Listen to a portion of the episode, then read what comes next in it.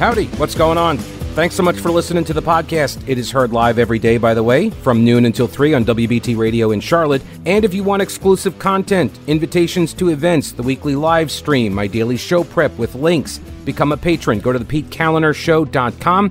This podcast is also supported by North Carolina businesses, so please consider supporting them. Try not to skip through their short ad. Make sure you hit the subscribe button to get every episode for free right to your smartphone or tablet. And thanks so much for your support.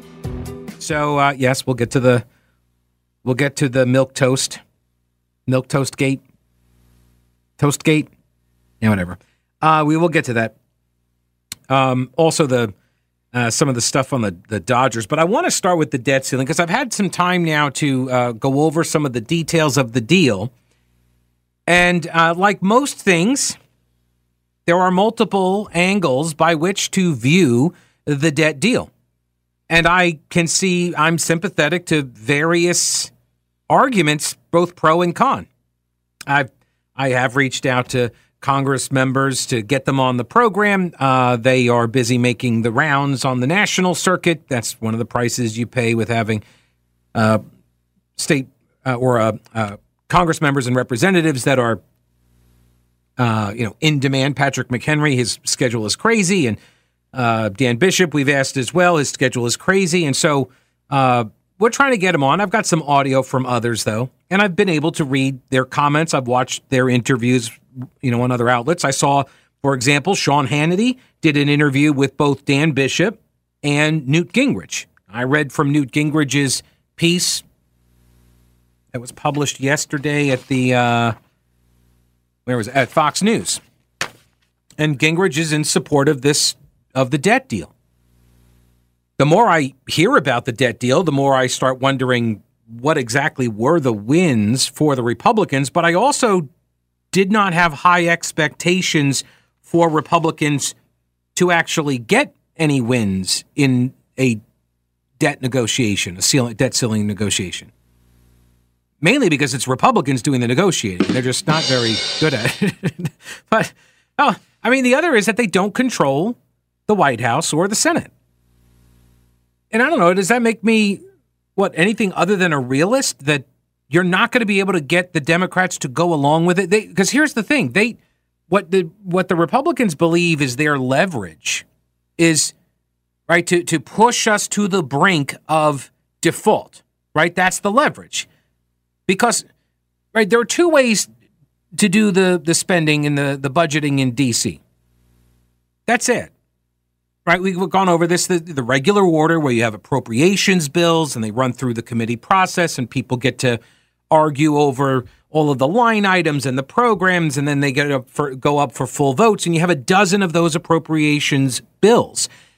But about a decade ago, they scrapped that system because it was, you know, there's a lot of work. I mean, come on, man. I got I got I got fundraisers to go to. I got donors to call.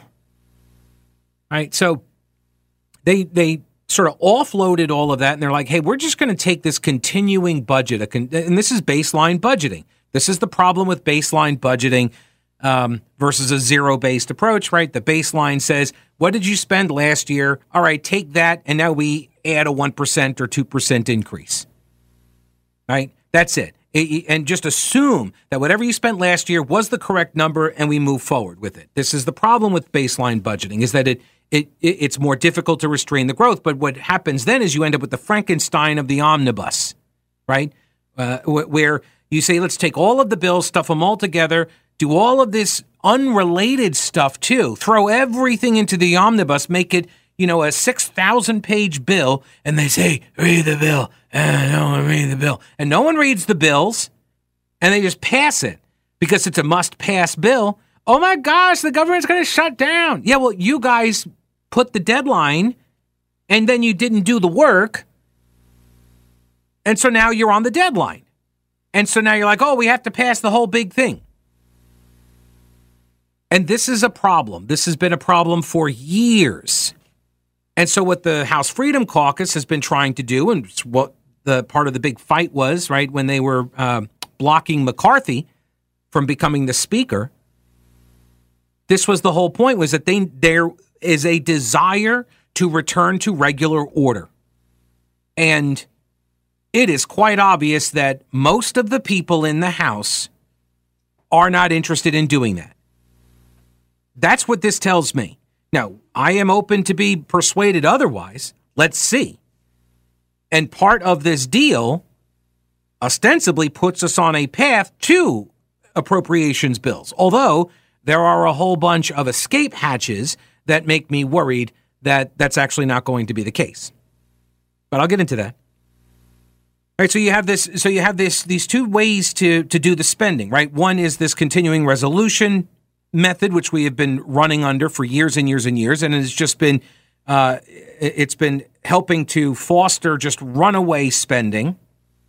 And then there was the old method which was the appropriations method, although, you know, truth be told, some downsides to that was uh, the the pork barrel projects, the pork spending, right? People would lard up the uh, the different committee bills, the the twelve bills. They would lard them all up with all of the stuff for the districts, and that was how stuff got done. That's how you, you bought the votes, you know, one committee at a time, basically. So, I guess I was not under any kind of grand illusion that uh, the Republicans were going to extract a whole bunch of concessions out of the Democrat Senate because the Republicans would be counting on the Democrats to want to avoid default. And I just don't think they would. I don't. I think they would have welcomed the opportunity to blame the Republicans for uh, defaulting on the, the debt, which, by the way, would not have actually occurred immediately. It takes a it, it, it takes more than people are like, oh my God, it's going to be a catastrophe if we don't do this by you know three days from right now. Busy, busy, busy. And it's not really how that works, but not an expert on the matter. But from what I have been able to decipher from the experts on the matter, uh, there it's it's not quite that deadline. You could still there are things that you could do to keep spending you turn things off, and then of course you get the whole theater that would erupt afterwards. Remember with uh, remember when we did this with Obama? Remember the shutdown? And this is, by the way, PTSD. There's an element of PTSD among a lot of Republicans because the Democrats and the media, but I repeat myself, they so sullied the Republicans with that government shutdown a decade ago that they're they're afraid to do anything like it again. And that government shutdown you'll recall, led to the blocking off of sidewalks. Not kidding. They literally blocked a sidewalk. They they put cones up along a shoulder of a road so you could not pull over and take pictures of Mount Rushmore. That's what Obama's National Park Service did. So, you know, all the people who think that his biggest scandal was a tan suit, that whole lie, that was never a scandal. The only people who tried to make it into a scandal were the left. They were the ones talking about the tan suit. The people on the right didn't care about the tan suit. Never once did we ever have a conversation about Obama's tan suit. All of a sudden, we just started hearing people commenting about, oh, these right wingers are upset because he's wearing a tan suit. And all the right wingers are like, what are they talking about? Tan suit? What? Didn't even notice it. No, they were more interested in things like the IRS and Fast and Furious and that sort of stuff. But yeah, the government shutdown and they they weaponized the shutdowns. Remember, they closed the World War II memorial. Remember that? They had opened up a World War II memorial, you know, right, eh, yeah, 50 years after the fact. But they finally got around to doing that. They opened up the World War II memorial, and then they started, uh, people started running the honor flights to take these World War II vets before they died to take them to see their memorial in Washington, D.C. And then the, then the, uh, the government shutdown happens, and and what does the what does the Obama administration do? They go out and spend money that they don't have because remember the government supposedly shut down, but they went out and got a whole bunch of these um, metal gates, the barriers and stuff, and they they erected this barrier along the sidewalk so you couldn't get into an open air memorial. It's an oh, it's like it is basically a sidewalk. It is a sidewalk, right? That's like like area. It's like concrete area with some monuments around it. It's basically an extension of the sidewalk, but they closed it off when these World War II vets arrived, which of course, I mean, these guys stormed the beaches of Normandy. You think your gates are going to keep them out? No, they didn't. So they stormed the gates, right? took they yeah, knocked out another repressive government. So yeah, they uh, they went in, but this is the way the government weaponized the shutdown against people. So this is what the Republicans are trying to avoid. Democrats know this. So what's the leverage here? What's the leverage that Republicans have to extract greater concessions out of the Democrats? Because they're totally fine with us going over the line because they know they will benefit, or at least they will be harmed less than the Republicans. And you only get to that position when you have allies in the media. That's it. And they know this. That's why I call it the big D shield. It lets you get away with lots of stuff. It really does. Oh, hey, real quick, before I forget, Carolina Readiness Supply is prepping for its annual Heritage Life Skills event. It's coming up in July, and you can learn how to be better prepared and self sufficient in the event of any emergency. Things like homesteading, canning, water storage, radio communications, herbal remedies, home defense, fermenting vegetables, all sorts of stuff. This is what Carolina Readiness Supply does for beginners all the way to the most experienced preppers. Carolina Readiness Supply can help. Get your tickets now at carolinareadiness.com. That's carolinareadiness.com. Veteran owned Carolina Readiness Supply. Will you be ready when the lights go out? Let's get on over to the phone lines now and get Travis on. Hello, Travis. Welcome to the program. How are you? Hey, Pete, you hey. actually got to my point while I was standing on deck still taking practice swings. which for those in Rio Linda means uh, I was on hold. uh, what was your point? I'm sorry. Republican circles love to make fun of the media for calling themselves the fourth estate. The perfect example is uh, a podcast I love to listen to. It's my favorite podcast. The Washington Post uh, where democracy dies as we push it down the stairs. Right? We love to mock this uh, importance they give themselves, mm-hmm. but they really are important. I mean, here mm-hmm. we're talking about negotiations in Congress where um, uh, the what, what do you call that? The, the piece that you have that uh, allows for negotiations is hindered or warped by uh, by the involvement of the media. Correct. This is one, and this is why when I talk about media being uh, actors on the stage, they are participants in the arena, and they pretend that they are not.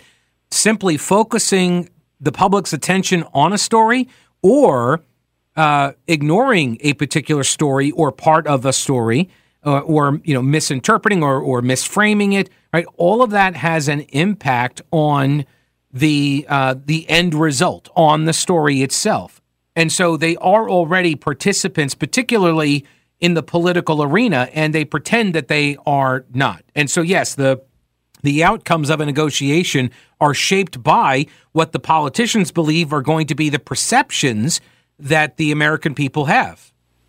Right. I have nothing to add for it. You got there while I was waiting. So thanks for talking to me, Pete. All right, buddy. I appreciate it, Travis. Thanks for the call.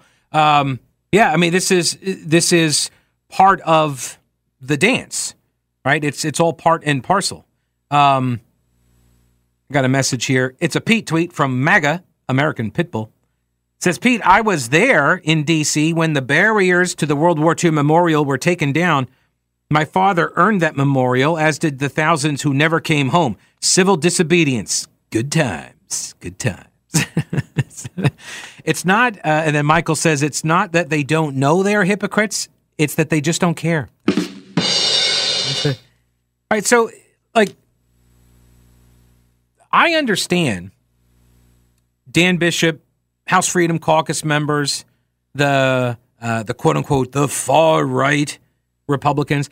I understand their criticisms of not getting really much of anything. But I also didn't expect them to get much of anything because you're not negotiating against uh, you're not negotiating against the, the Democrats in the House. You're negotiating against the majority Democrats in the Senate and the White House. And they're going to be able to block anything. And they know that if they block your bill that you passed in the House and they block the, the, the components of that bill, then you get blamed. Now, did McCarthy? So now here, so here's the other part of this equation, or the flip side is. Did McCarthy and the negotiators on his team, Patrick McHenry being one of them, did McCarthy sell this as something it was not in order to get Republican buy in? And did he come out in a messaging strategy? Did he come out and say, you know, we rolled Joe Biden because remember Joe Biden didn't want to negotiate, but then they dragged him to the negotiation table because he got something past the House, and we went over this yesterday. But now the question becomes one of uh, did McCarthy try to roll his own members, his own Freedom Caucus members, conservatives, by telling them that things that were in the bill weren't in the bill, and vice versa. But also, uh, was he trying to um, was he was he trying to send a message to progressives that they should oppose this deal? Because there's benefit for the Republicans if the progressives oppose the deal too. But in the end, I think it's probably still going to pass. All right, hey, real quick. It is estimated that more than 6 million Americans have Alzheimer's. It affected my family. My grandpa had it. New research and treatments are showing promise, but there's still a long way to go. So, can you help me by supporting the Alzheimer's Association's Western Carolina chapter? The Family Dance Party Charlotte's on June 10th from 1 o'clock until 5 o'clock. It's at the Roxbury Nightclub in Uptown Charlotte. Go to mix1079.com and get tickets and come bust a move on the dance floor or donate tickets to a family that's battling the disease. The Family Dance Party is presented by Jameson Realty. Again, if you can help us out, I appreciate it. Go to mix1079.com and thank you for considering the request. Oh, he sent this to the wrong. Oh my gosh. Okay, Jay sent it to the wrong. he sent because he's all right. So the last name is spelled K A L I N E R. It's like K liner, but calendar. Okay. Uh, if the increase in baseline budgeting was only 1% per year, we would not be in the mess we are in. The increases are more like 6 to 8% annually. That is from Jay, who uh, adds Llama. So, yes, that's right. This is the penny plan, right? And that is what Thomas Massie, Congressman Massie, cites as the reason why he is going to back this deal. Thomas Massie is on board with the deal. He was actually the deciding vote in the Rules Committee. And so, why would he do that? Well, because it has what he believes to be this mechanism that will knock down 1% off of the funding levels, or it will only allow for 1% growth. I'm not sure because I'm not an expert on the on all of the mechanisms that these guys use because a lot of this stuff is just smoke and mirrors. It really is. Like these predictions, you know, they're always making these predictions on 10-year uh, uh, models. And that's how we got so here I have the uh, Congressional Budget Office. They put out their assessment they say um, reductions in projected discretionary outlays. So, what does that mean? Discretionary means that they have the choice. These are right. These are the things that we opt to pay for. These are not the things that we've already committed to and we have to pay for. So, discretionary outlays, reductions there would amount to $1.3 trillion over a 10 year period. Mandatory spending would decrease by 10 billion. That's it. So the mandatory is that that's only dropping by 10 billion over the next decade. So that's 1 billion a year. That's it. That's in the mandatory spending category, which means what? It, that's a decrease of a billion a year. That's nothing. That's nothing. Um, revenues would on net decrease two billion over a 20 uh, over a 10 year period as well. That's it. 2 billion over 10 years. So what's that? 2 million dollars? No, 200 million. Yeah, yeah. 200 million. Sorry, math, you know. It's a love-hate thing with me. So that's nothing. Right? So like I look at these numbers and I say, okay, this isn't much of anything. These are rounding errors. They say interest on the public debt would decline by $188 billion. Again, that's over a 10 year cycle. So that's 18 billion a year on a $4 trillion budget. Like this. So this is this this is essentially baseline. All right. So what are we getting for it? This is so the debt limit, right? Raising our borrowing capacity, right? That's the idea here. I am opposed to this. I am opposed to the way that the that we do it. I am opposed to the amount of money. Look, I'm a fiscal conservative. I am a limited government guy. There is nothing about the DC budgeting that I that that I find uh, defensible. Uh, like nothing of it.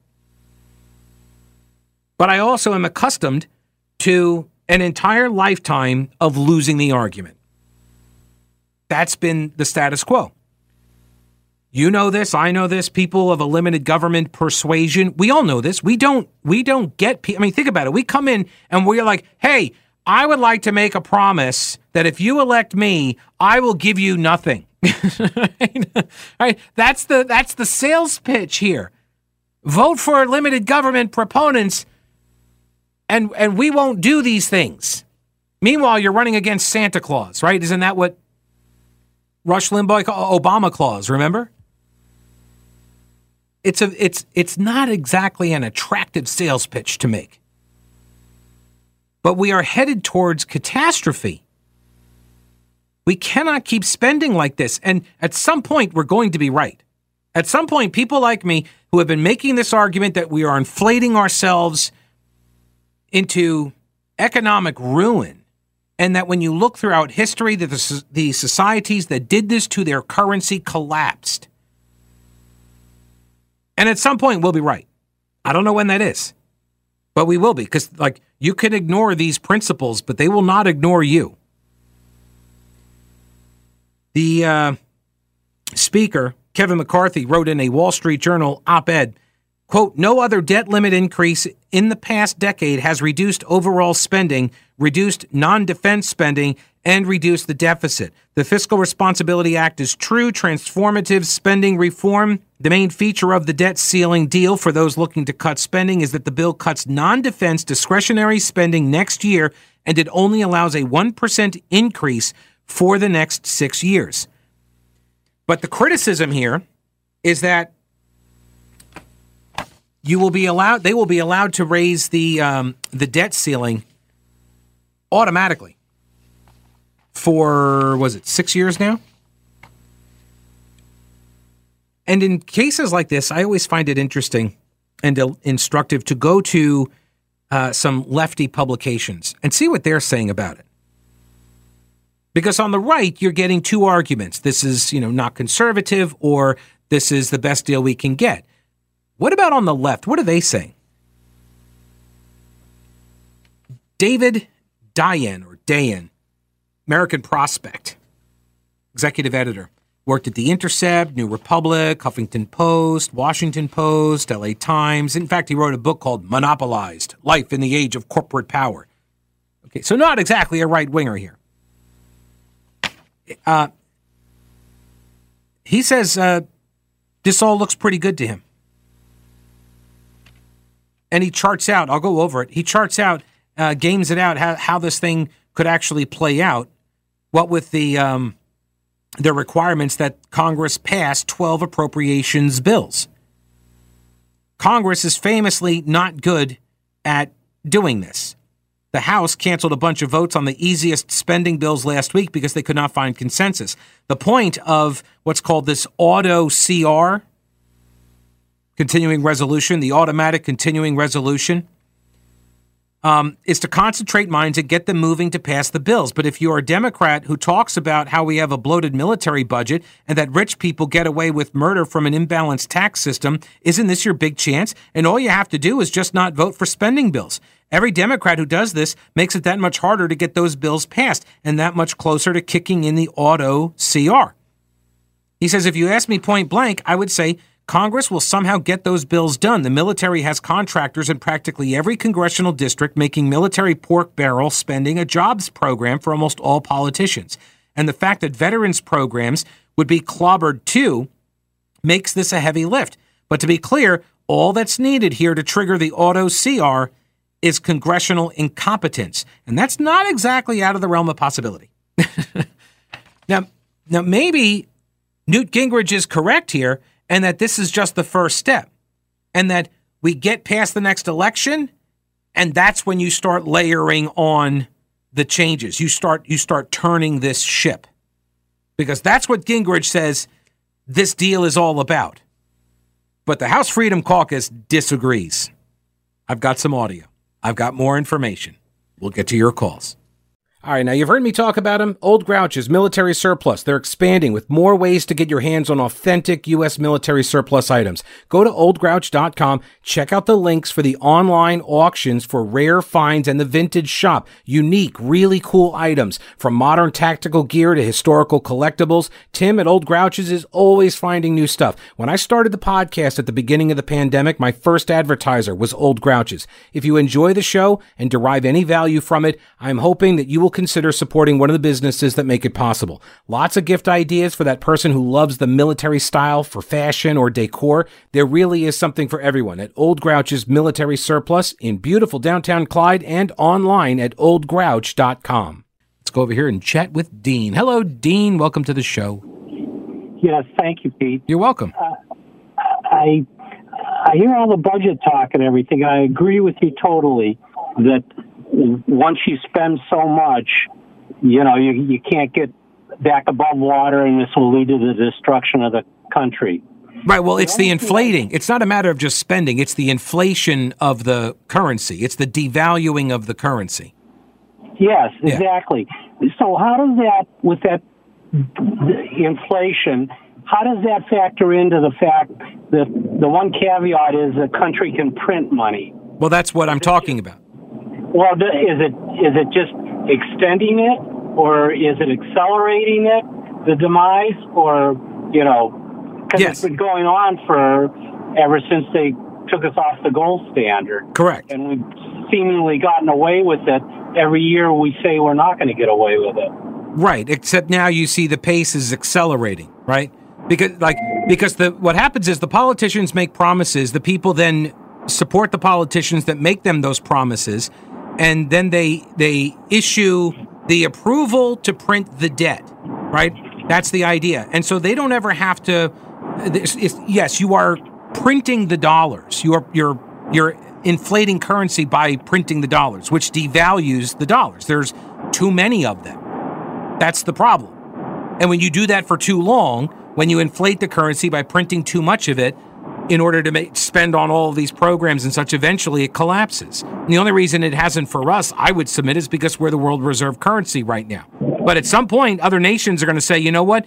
Your your currency is garbage, and they're going to create their own currency, and we're already starting to see it happen. And once that occurs, the effects of that are going to be catastrophic.